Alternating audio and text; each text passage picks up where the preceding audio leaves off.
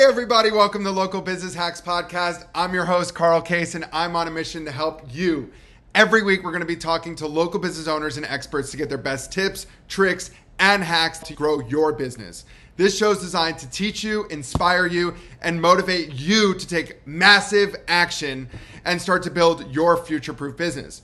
Whether you're just starting off or you're taking your existing business to the next level, this episode is for you. So let's get started.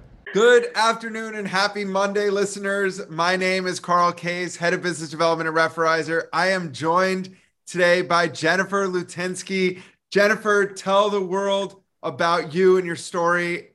Take it. Hi, Carl. Nice to be here. Um, my name is Jennifer. I am a wellness coach, Reiki master healer, meditation instructor, personal trainer, all things um, in Chicago. So I was previously in corporate America, but left that to pursue a wellness full time. I've been working in both worlds for about six years. So it, it I finally took the full time leap and am now doing this uh, full time kind of a mix of the meditation Reiki world and then personal training right now. So I had a long career in logistics, but from what I found there, a lot of my time was kind of trying to find that balance of like work and personal life and trying to figure out like how am I going to live my best life with um, not feeling like so stressed out and like everything was coming down on me. And I've been active for a really, really long time. I ran high school track and cross country, um, stayed active in college, but afterwards I started really getting into like group fitness, which is kind of like the door gateway into this whole world of things. I started off getting into classes and then I was like, oh, I could do this. I could teach this. And ended up getting my yoga teacher certification back in 2018. So I ended up doing that, which kind of spiraled into Reiki meditation and all of the other things layering onto it. So, I mean, I think once you get like a crack in the door open, it kind of opens your eyes to all these other things that you didn't know were there. Um, so I've kind of, you know, exposed myself to all things wellness related. And I found a, a ton of benefit within Reiki, especially during the pandemic, which is uh, energy healing for those of you that are not familiar, but um, it's a holistic energy practice and it treats the mind, body, spirit, all things at once. So it kind of just makes you feel really grounded, really safe, uh, comfortable, relaxed. It helps reduce stress and a lot of things. And I, I swear that that was the one thing that got me through like living alone in Chicago in the pandemic um, was meeting up with people virtually doing this, which you think that like that is not a thing that you could virtually do, but you definitely can. And I found it to just be like really helpful and grounding and relieving a lot of the anxiety that I know that we had from work, but from like day to day life and like all the unknowns that were happening around us. So um, in my business, I a variety of things. So hosting, you know, Reiki trainings where I teach other people to be Reiki healers. So level one is your own like learning how to heal yourself. Level two is learning how to heal others in person. And then the master level also takes you into where you can do things digitally and then teach other people how to do Reiki. So um, that as well as some corporate meditation stuff are like the two main focuses from that side of things. And then I personal train in group settings as well here in Chicago. Um, so that's kind of like a mix of of where I'm at right now. So it's been a road of kind of just like sparking my interest and taking things that I found to be helpful in my life and then helping others to find ways to use those practices in their own lives. So I kind of find a balance of the two of the fitness and the like yang yin yang side with um, Reiki and meditation that I find both to be helpful with one another where you can't really necessarily go all in on fitness and not work on like your mind and your stress relief and things like that because fitness is only going to do so so much and you need other practices to help yourself feel calm and centered. So I want to transition a little bit into what we ultimately have this podcast for, which is local business hacks. So in your experience, you've been in the wellness space now for quite some time. It seems like you've handled a lot of different aspects of it from being a, a, brand ambassador of a clothing brand in the wellness space to being a coach at one of the most well-known group fitness boutique gyms in, in the world headquartered in my backyard. I can imagine that you have some stories that you're constantly reminded of and can share with other people. So i welcome you to use this as your way to tell me a few or one of those stories that stands out that ultimately taught you a lesson that maybe you wish that you knew 10 years before that or yesterday even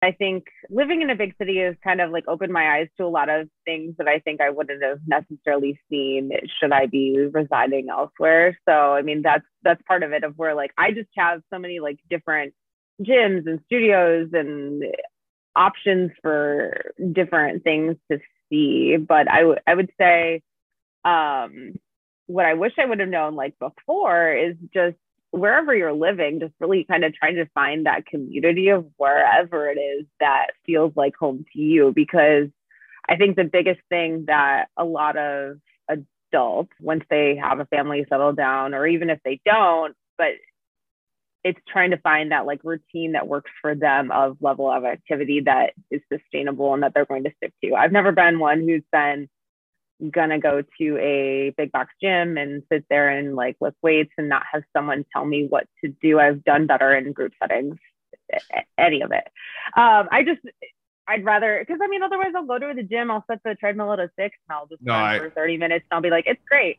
Some people are self motivated with that, but I think the community aspect in any of it, in whatever that you do find, is is optimal to keep yourself motivated. And I think like the biggest thing with a lot of that too is sticking to that routine and finding what works. And if it's a balance of multiple things too, that's cool too, because I always think that seeing people at Orange Theory, especially runners, are very stubborn and are very goal oriented, which is great. But you also need to make sure that you are treating your body kindly and teaching teaching it other ways to help recover. So if you're doing yoga, if you're doing stuff like that, like a lot of people can't even like touch their toes. And they're always like, Jennifer, you're so flexible. And I'm like, right, but I had a yoga background. Like you have to think about it that way, right?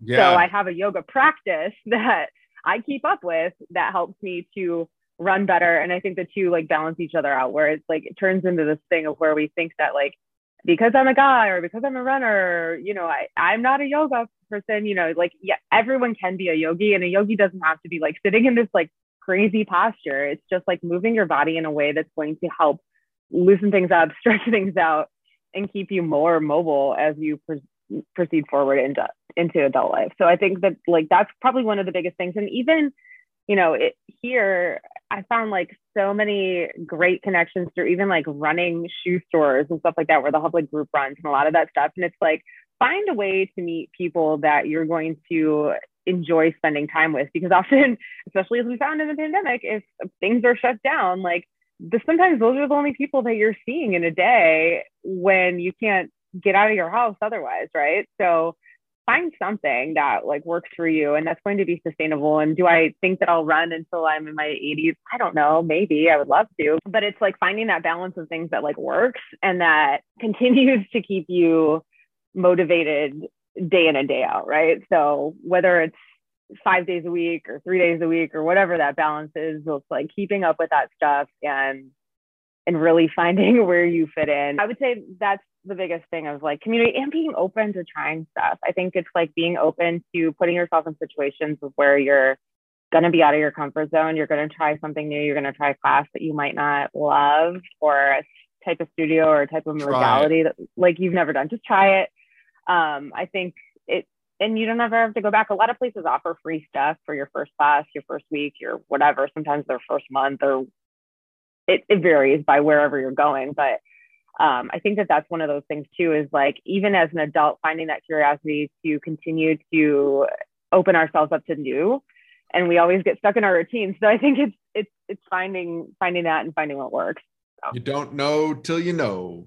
Exactly. Well, that's awesome. I, uh, I I remember the first time that I jumped into a Pilates class. Reformer was, or like a mat class? No, a reformer. I was given a real, real rude awakening. Yeah, those are uh, humbling. And you're like, I'm in shape. This is great. And then you're like, I am not. My core sucks. And I cannot do any of the things that this woman is telling me to do. And you're just like, I might vomit. And it's not moving that fast. Put the words like, out of my mouth. Yeah. So those are more humbling than we care to admit oftentimes, but um, fun to go to and to, to wrap into the routine. Yes. So moral of the story is if the culture doesn't fit you, make a change immediately because it's most likely mm-hmm. to adapt to you. Surround yourself around people that are loved and appreciated in the same way that you are and the things that you mm-hmm. bond with because you'll create everlasting long term relationships that you yeah. know those people become your best friends and whatever, but you have a premise behind something that you both love. Yeah. Uh, and lastly, God bless you people in corporate America. Please make sure that you're making an impact in the things that make you and drive your motivation because if that's not making the impact, then you probably are in the wrong place. For cool. sure. I agree. You know, I agree a thousand percent. Jennifer, unfortunately, we are out of time for today's episode. So I want to okay. thank you. I want to thank our listeners for joining in and yes. your inspiring story. Thank you so much. I appreciate you asking me to be here. And I will be sure to catch your podcast from last week to find out the story about about your own journey. So I'm excited to hear more there. Awesome. Thank you, everybody. We'll see you on next week's episode. Thank you so much. That's it for this week's episode. I hope you found it helpful. Be sure to head over to our site, local business hacks.com, to check out the show notes and send me questions or ideas for future episodes. If you want to grow your business, just like the people you've heard from here, follow Local Business Hacks Podcast and tune in for new tips, tricks, and tactics. Until next time, thanks for listening and keep hacking.